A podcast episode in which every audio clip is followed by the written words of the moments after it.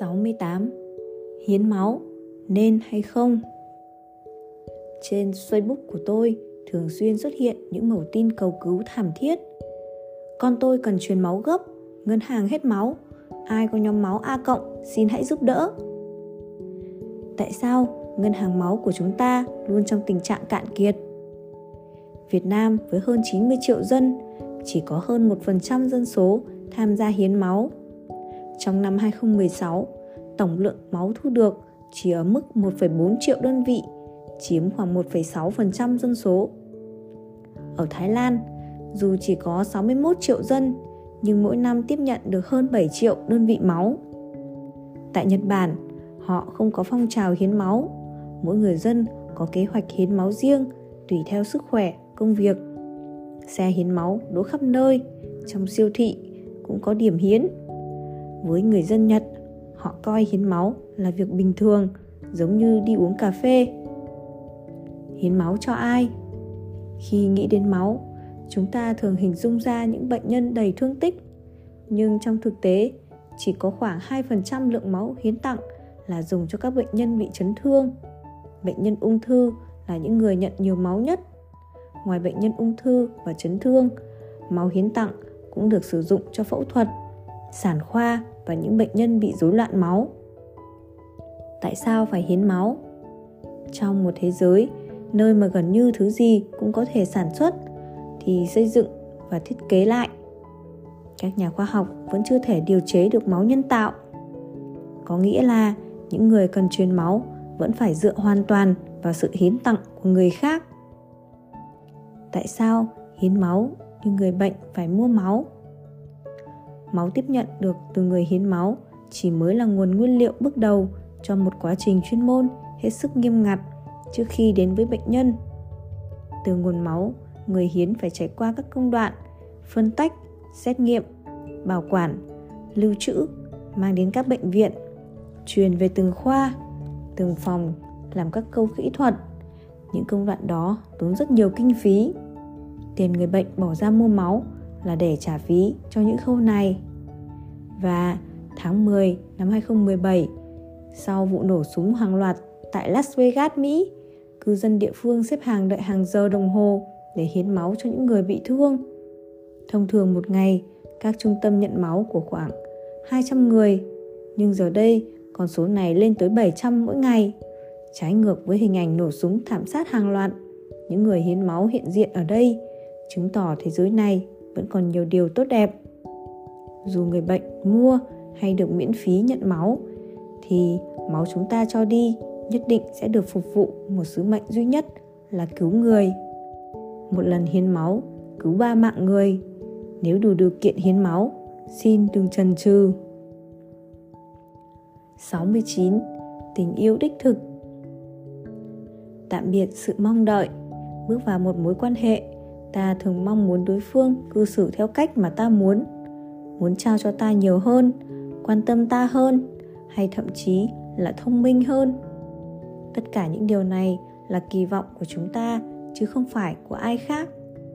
Hầu hết, con người khi yêu đều không giỏi việc, không đưa ra điều kiện cho người kia. True love là không kỳ vọng, không cố gắng để thay đổi người khác. Sự tự do nếu bạn yêu điều gì, hãy trao cho nó tự do. Nếu nó trở lại, nó chính là của bạn. Nếu nó không, thì không bao giờ nó thuộc về bạn. Cố gắng giữ chặt, chỉ khiến đối phương cảm thấy ngộp thở tình yêu đích thực không cần sự sở hữu. Hãy để nó tự do. Không cần tiếp tục bằng mọi giá. Đừng cố chứng minh tình yêu của mình bằng việc cố ở lại trong một mối quan hệ không còn sự quan tâm hay đồng điệu. Yêu thương đến từ hai phía. Một bàn tay không thể nào vỗ nên tiếng. Yêu nhưng không có nghĩa phải ở lại bằng mọi giá. Tình yêu không có chỗ cho ghen tuông. Ghen tuông chưa bao giờ là minh chứng của tình yêu. Ghen tuông chỉ là minh chứng cho sự thiếu tự tin. Ghen tuông tỷ lệ nghịch với niềm tin vào mối quan hệ cần và muốn. Khi ta cần một ai đó, nó là cảm giác lo sợ, không thể sống thiếu người đó. Nỗi sợ hãi đi kèm với cảm giác sở hữu, đấy không phải là cảm xúc của tình yêu. Khi ta muốn một ai đó, ta cảm thấy hạnh phúc. Khi nhìn thấy người kia vui vẻ, ta mang cho sự, họ sự tự do để có thể rời đi nếu muốn. Nhưng vẫn cho họ thấy ta yêu họ như thế nào là hành động, không phải là cảm giác. Con người có xu hướng nghiện cảm xúc mãnh liệt, đặc biệt trong tình yêu. Ta thường mong muốn những cảm xúc ấy kéo dài mãi mãi. Tuy nhiên, những cảm xúc mãnh liệt ấy sẽ biến mất vào một lúc nào đấy. Không phải ta đang hết yêu, mà chỉ đơn giản mọi thứ không còn mới mẻ như ban đầu. Vì vậy, hãy cho người kia biết bạn yêu họ bằng hành động. Đừng mặc định là họ đã biết đặt nhu cầu của người kia lên trước. Tình yêu là sự thực sự quan tâm đến hạnh phúc của người khác hơn cả bản thân mình, đơn giản thế thôi. Chấp nhận sự khác biệt. Tất cả chúng ta đều khác nhau. Tình yêu thực sự không làm cho người khác cảm thấy tội lỗi vì sự khác biệt. Chấp nhận sự khác biệt, đó là tình yêu. Đừng nhầm lẫn việc bạn đang yêu và bạn đang trong một mối quan hệ gọi là yêu. Tình yêu thực sự khiến ta vui vẻ, hạnh phúc, phấn khởi và tạo động lực cho nhau. Nếu tình yêu chỉ toàn ghen tuông, dằn vặt, mệt mỏi, nghĩ suy thì nên suy xét lại mối quan hệ của mình. Không dừng lại. Khi ở trong một mối quan hệ, ta thường có xu hướng không làm gì nữa. Tình yêu sinh ra có lý do của nó, mất đi cũng thế tình yêu là sự liên tục của việc quan tâm, chú ý và mong muốn ở cạnh nhau sự đồng cảm, nói đơn giản, yêu là cảm thấy đau khi người kia đau, cảm thấy vui khi người kia vui, là đặt chân mình vào đôi giày của người khác và đi quanh nhà để cảm nhận 70. Tình dục thông minh Theo một nghiên cứu về tình trạng quan hệ tình dục được thực hiện với 800 học sinh ở bậc trung học phổ thông và trung học cơ sở. Kết quả cho thấy 39% ở bậc trung học phổ thông và 10% bậc trung học cơ sở cho biết đã từng quan hệ tình dục.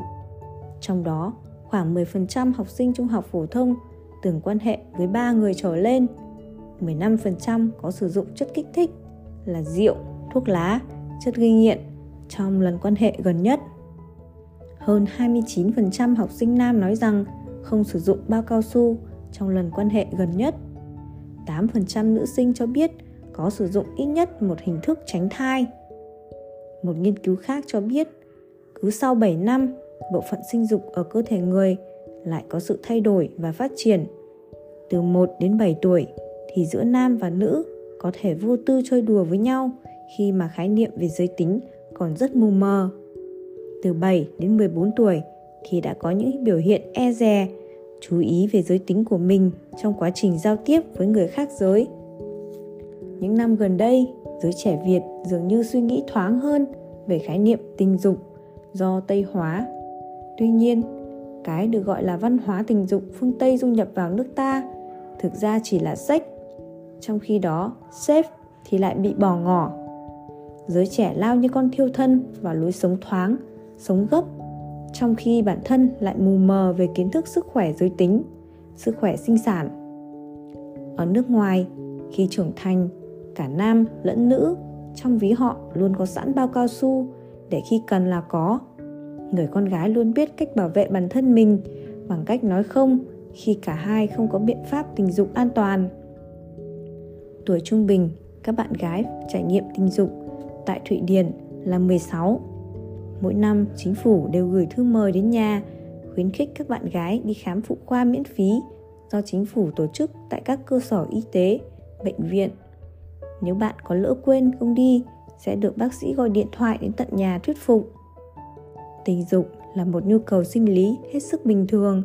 Khi đến tuổi trưởng thành có cảm xúc có ham muốn tình dục là chuyện hết sức bình thường. Không nên đánh đồng tình dục với đạo đức tình dục liên quan đến đạo đức, chỉ tùy thuộc hành vi đó được thể hiện thế nào. Còn một điều nữa, tình yêu có thể gắn liền với tình dục. Tuy nhiên, tình dục chưa hẳn đã là tình yêu. Xử sự với tình dục, hãy thoáng một cách có nguyên tắc. Hãy có nguyên tắc, nhưng đừng khắt khe.